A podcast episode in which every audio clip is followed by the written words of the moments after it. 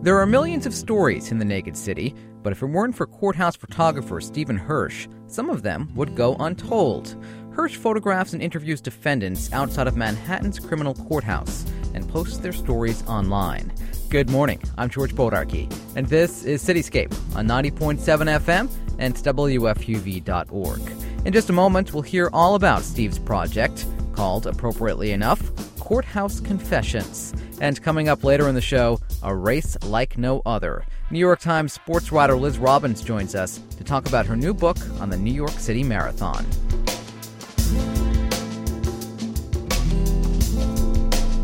This is Cityscape for November 1st, 2008. Glad you're with us. When reporters and photographers gather outside of courthouses, they're often on the lookout for high profile defendants, celebrities turned criminals, or people accused of the most heinous of crimes. But freelance photographer Stephen Hirsch is interested in more than that. For the past several months, Hirsch has been photographing and interviewing everyday defendants outside of Manhattan's criminal courthouse. He then posts their stories at courthouseconfessions.blogspot.com. The project offers a fascinating look at a side of the criminal justice system that rarely sees the light of day. Steve and I sat on a bench in a park across from the courthouse to talk about the block. You spent a lot of time across the street here, across the street from this park, outside of the courthouse. Yeah, I spend just as much time outside lately as I do inside, maybe more. I work as a photographer for the New York Post, a freelance photographer for the New York Post at the courthouse, and photograph the uh, kind of perp de jour, I like to call it, which is a rapper or uh, governmental worker in trouble or uh, somebody stealing money from the company or murderers or uh, you know potpourri of everything you name it it's here. It's one thing to photograph these people. When did you decide to interview them? Well it started out that i would stand outside waiting for somebody to come out and then um, people would come over to me see the camera and say hey can you take my picture and i go no i'm not just taking pictures of people and then people would saying hey you know i got this story you won't believe what's going on and i'd go i'd believe anything so I spent a lot of time, uh, downtime, and um, I decided that, well, why waste this time? Let me stand outside. And when these people come over to me, let me start photographing. I was looking for a new project. Uh, I work as a fine art photographer, and I've done a couple of projects on crime in the last couple of years. One was on uh, homes of sex offenders, and the other one was on evidence at trials. And this was perfect. It just fell into my lap. Do you remember that first story that you heard that sparked the idea for Courthouse Confessions, the blog?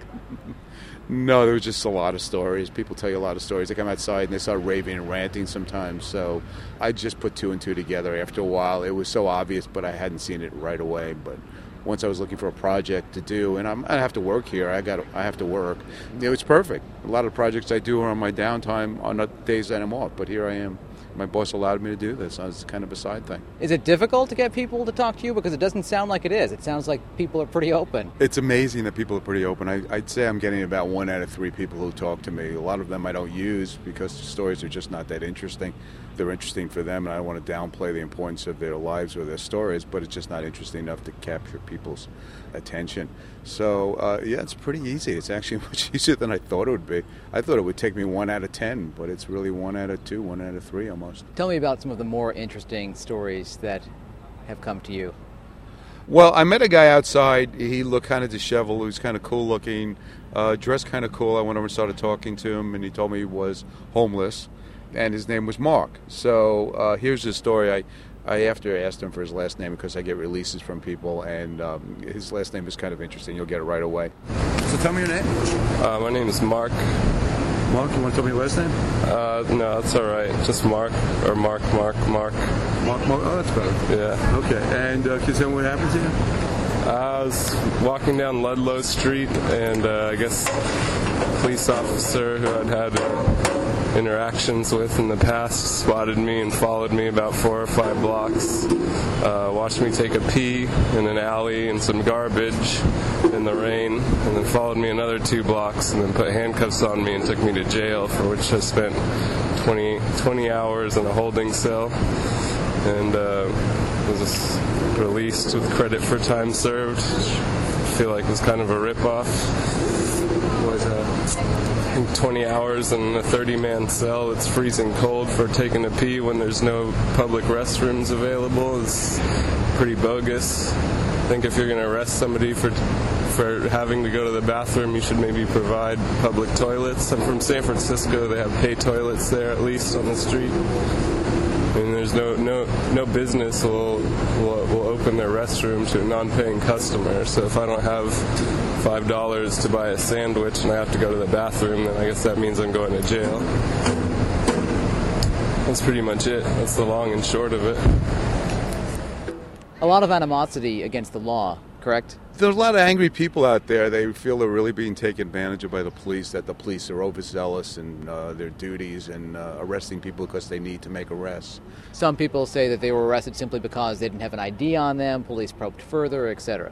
Yeah, exactly. People who live in the projects, they say that the police come by a lot and harass people, ask for IDs. Their excuse is there's drug dealing going on in the building. People aren't doing the drug dealing, but because they have no ID, they take them in. It's ludicrous. You don't include your questions when you transcribe these. How come? I want the flow to be strictly from them. It's not about me. It's only about them. It really is. So the questions are just there to prompt them. If I can just say hello and just what's going on, and that would be the end of it, I would just do that and never say another question. But sometimes they slow down or they're at a loss for words, and I just want to keep it going. You say that one out of three people agree to talk to you. Do the other people just flip you off? What do they do? It's pretty civil.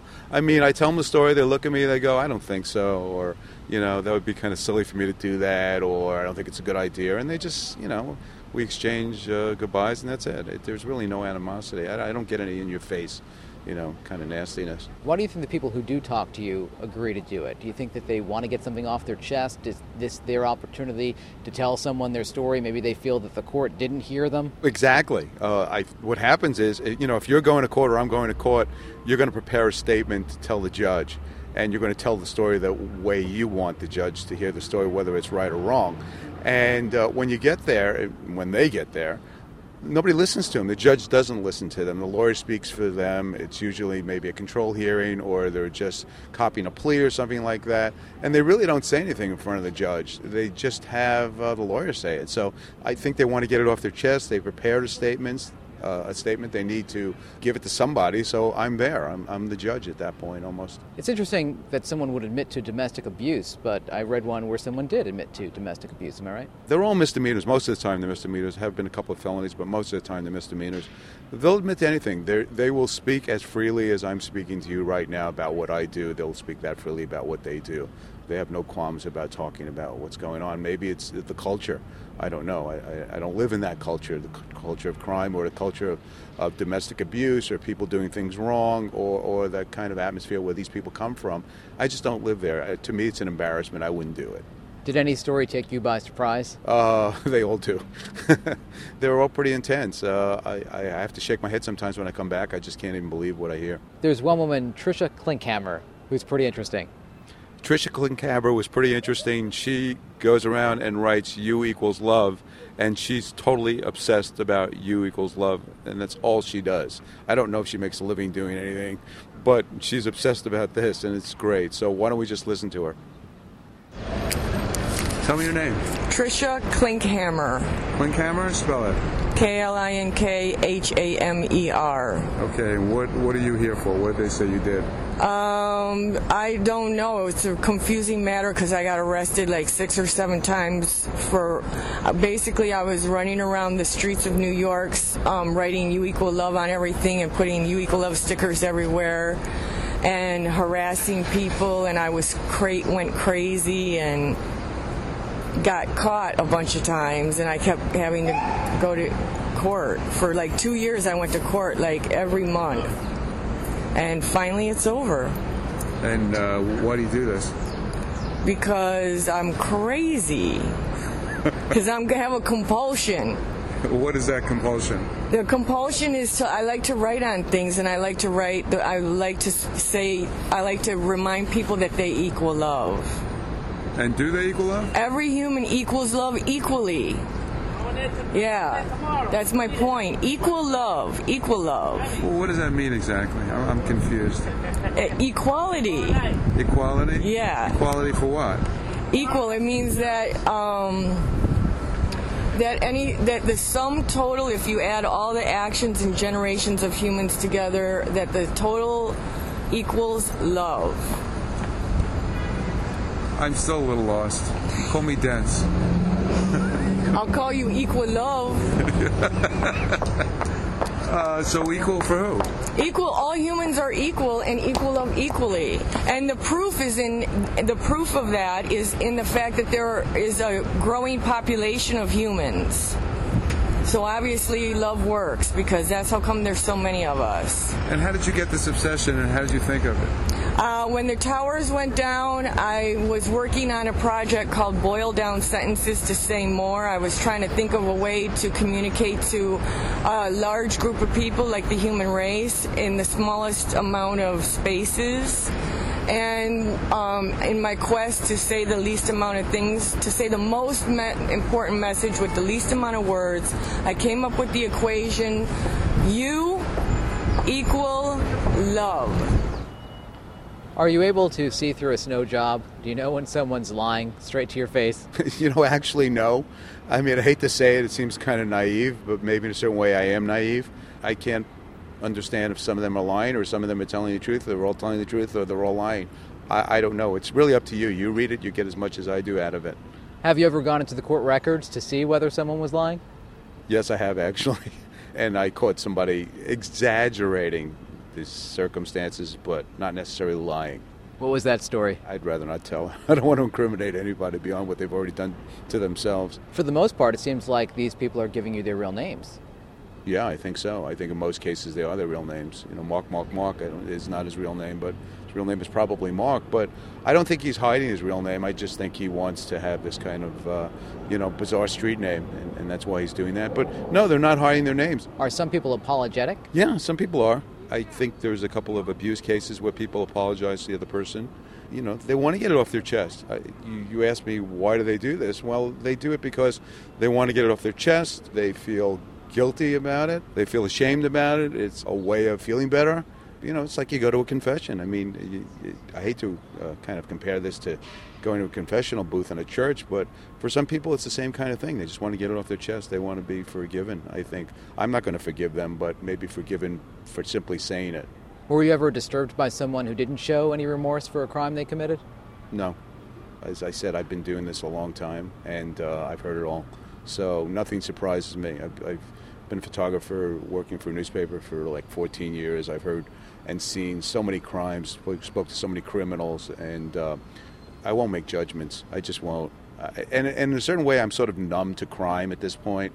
I've seen and heard so much again that I, I am numb. I just don't know what it means anymore. I mean, people hear things and they're totally surprised and shocked by it, and it just I, am very blasé about it. It just sort of goes, oh, okay, yeah, I get it. What I find so great about your blog is the fact that these are stories that you're not necessarily going to read about in the paper. These are not the high profile cases that are being heard every day in New York City.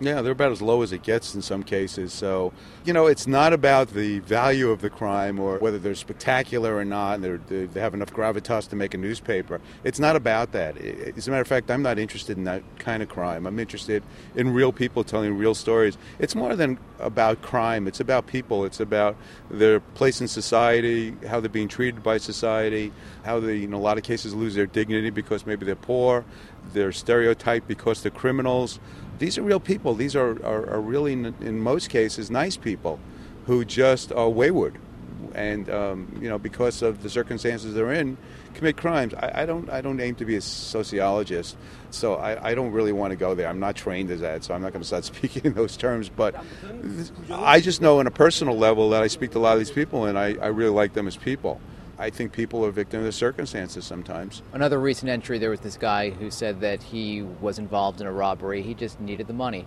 He didn't have any money. He was broke. He saw someone looked like they had money and robbed them. I feel bad for the victim. I feel bad for the criminal. Um, it, it's terrible. I mean, think about it. What would you do if you had no money? What would you do to make a living? How would you survive? What would you do in these kind of terrible circumstances? I don't think you and I would do crimes, but what would you do? What would you do when your back's against the wall, when you have no education, when you can't work, when you can't even get a job? Do you see a lot of the same faces? I see the same faces coming back for the same cases because they have a lot of control hearings. So they come back and they, they just go through the motions for a day or something like that. It takes about five minutes. They come back another time. So, yeah, I do see a lot of, of the same faces. I don't think for different crimes. I think for just the same crime. Can you see a good story coming based on how someone looks, how they're dressed? Yeah, I can. I can visualize somebody. I'm a photographer, I'm an artist. I can look at somebody, I can tell you the story. As a matter of fact, sometimes I stand out there and I play a game with myself just trying to guess what they've done before they come out. And I can, I can get it right probably 50% of the time. If I have three guesses, I can probably get it right 90% of the time. Why do you think people are interested in this kind of thing? Voyeurism, sensationalism, people who care about people. Oh, they're just all different reasons. Storytelling is very big these days and the stories are interesting because everybody's got an interesting story. Well, these stories are interesting not because everybody's got an interesting story, but, but their stories have to be interesting because they're criminals and they're telling the criminal stories. Steve Hirsch, Courthouse Confessions. Thank you so much. You're welcome. I, I hope you enjoy the stories. Steve's website can be found at courthouseconfessions.blogspot.com. You're tuned to Cityscape on 90.7 FM and WFUV.org. I'm George Bodarky.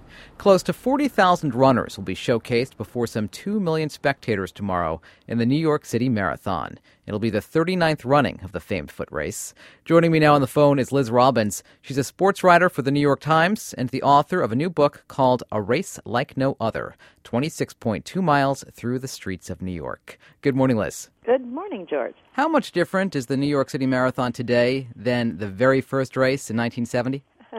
well, let's talk about sheer numbers first 127 people lined up, as opposed to 39,000 and change lining up this year. And obviously, the locations were different. Uh, for the first five years, it was all in Central Park, four laps around that treacherous uh, loop of Central Park. And now, of course, it's the legendary Five Boroughs course.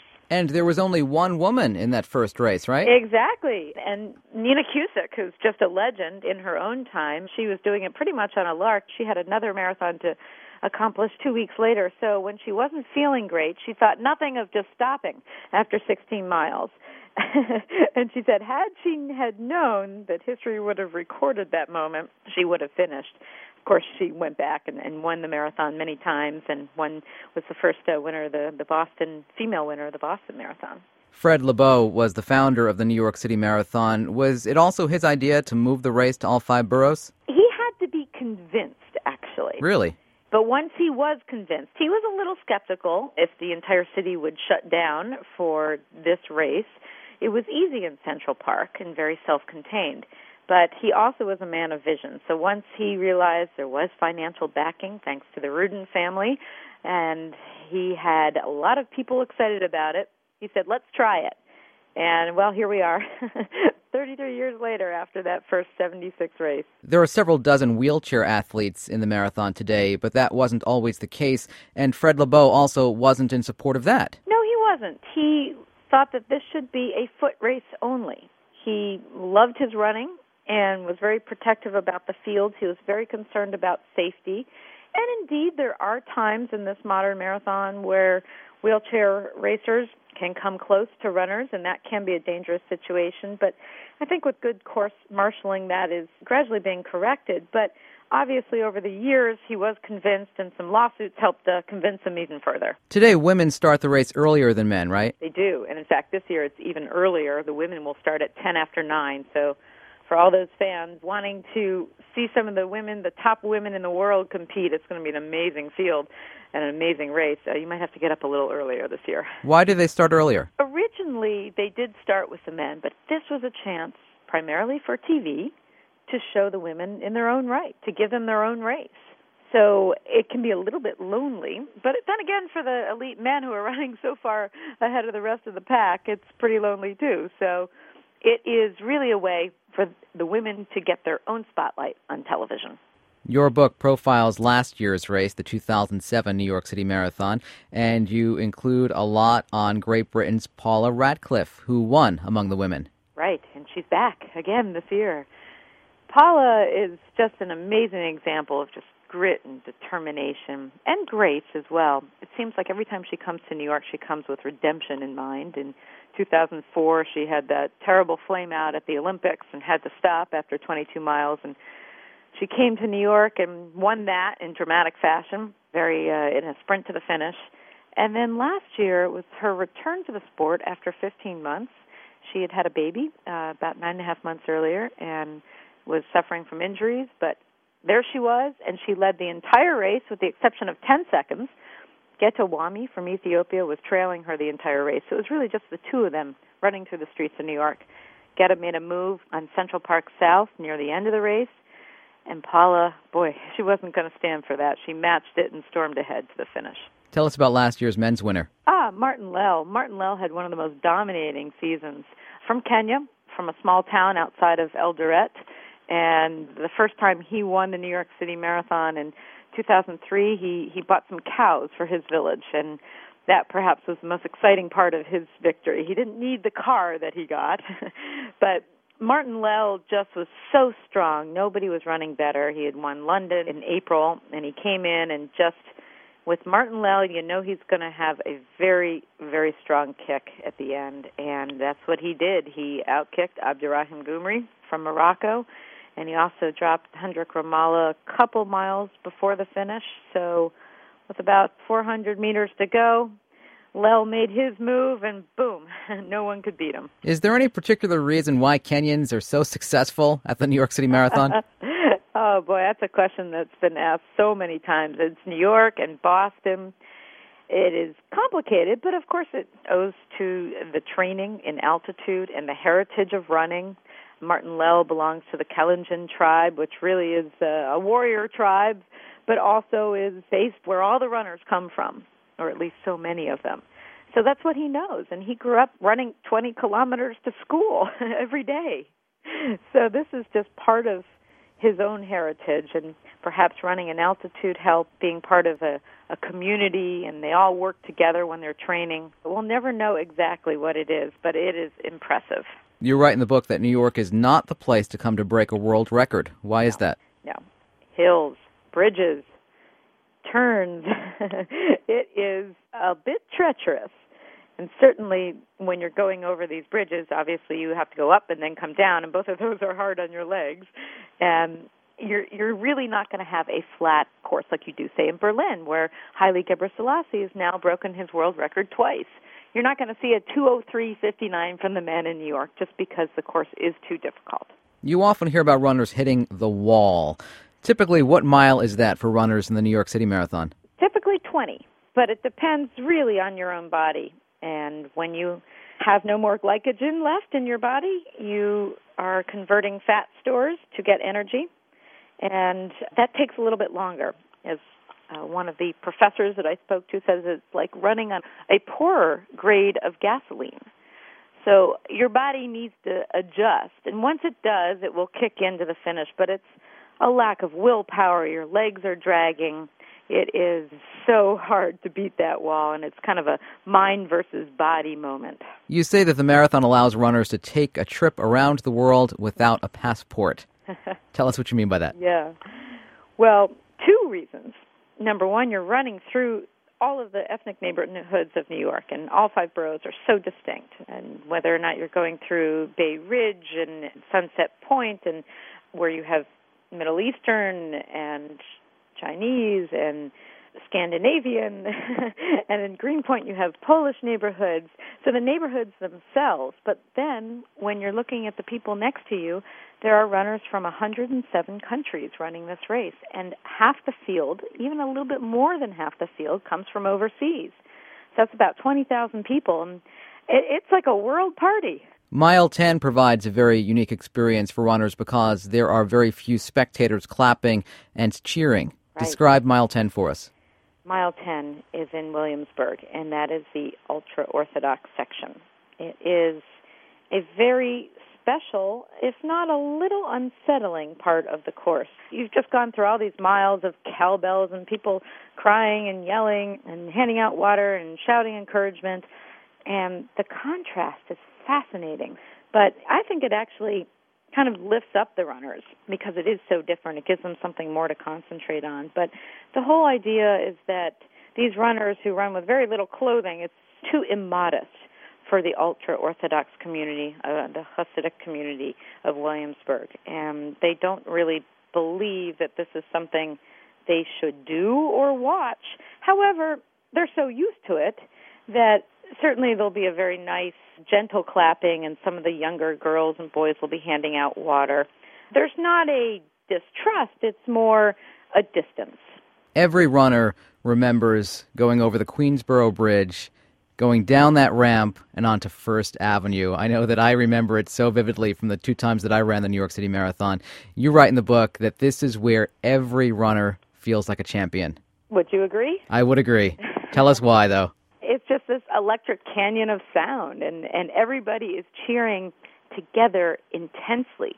You've got six, seven people deep on the sidewalks, and you're running through this gauntlet. It's as if you've, you know, walked into a stadium and it's all erupting for you. It can be a little tough. It can be kind of like the siren sound and it makes you want to run faster, but you have to be very careful not to expend all of your energy because you've still got about nine miles to go. Yeah, you certainly do. It's just so amazing because while you're running over the Queensboro Bridge, all you hear is panting and foot stomping among the other runners. And then all of a sudden you hear this roar. It is absolutely incredible, no yeah. question. And you paint it in such great detail in your book, A Race Like No Other. In addition to the pro athletes, your book tells the tale of, I don't want to say ordinary runners because they're all extraordinary they in their own right. So let me just say non professional athletes, including a recovering alcoholic. Tell us about her. Pam Rickard, the mother of three, and had been battling the addiction for a long time, but didn't really recognize it until she was sent to jail for her third DUI. And that was in 2006. And in jail, she saw the New York City Marathon. That was the year that Lance Armstrong won, so it was on national TV. And she had been a marathoner, but she vowed that she would run the New York City Marathon and would be running it sober. And just her trials and tribulations with her family and with her own addiction. She's been sober now for almost two years, and just her courage in running and what New York meant to her uh, is something that I explore in, in these pages. She is so enthusiastic and takes in every moment. And she's back again this year. That's great. What does she say? She says something like, I am the marathon. well, she is the marathon, but she's also, she feels like a celebrity because it is this moment where an ordinary runner can be, okay, maybe an hour behind, but that runner is on the same course as a professional. You also tell the story of a young cancer survivor, a young man who was going to NYU when he was right. diagnosed with cancer. And what an emotional experience was this for him? He ran with his brother. Harry Baxt and Rich Baxt are from Riverdale, and they are just inseparable. That's really what set their story apart, just the way they supported each other.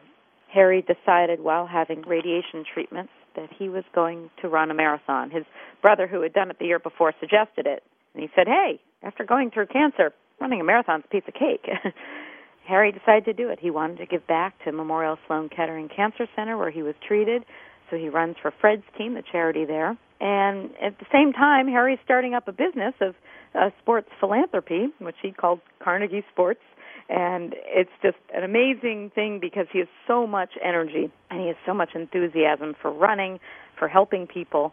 And what he did, even though he was not a runner originally, he was a football player, a baseball player, he did it on just pure will with the strength of his brother, who, by the way, became a radiation oncologist mm. after the whole experience. And a pivotal moment for him in the race is when he ran past Sloan Kettering. Right, right. And it was interesting because he said, "Oh, my race will end there." And so he gets there and he sees some of the nurses and he sees people and he's just welling up with emotion, but he's not crying. And he decided, "Wait a second. I came here to finish. This isn't my real finish line. Let's get going." Such an inspiring story, no question. A couple of other guys we need to talk about mm-hmm. are the only two guys who have run every New York City Marathon since 1976. Tucker Andersen and Dave Obelkevich. They love this sport. They love their running, and they each have this great story to tell. Tucker, of course, has not missed a day of running since February 6, 1992. He's gone at least a mile a day. And Dave Obelkevich is also an ultra marathoner. So even though he misses some days of training, he also goes for the long haul. But they've got this little thing going on, trying to see who's going to last the longest. And you know, they're in their mid 60s, and they keep on going. All right. Well, the book is a race like no other 26.2 miles through the streets of New York. Liz Robbins, thanks so much. Well, thank you, George. A Race Like No Other is out now from HarperCollins. And that's it for this week's Cityscape. I'm George Bodarky. My thanks to producer Makal Neria. Have a great weekend.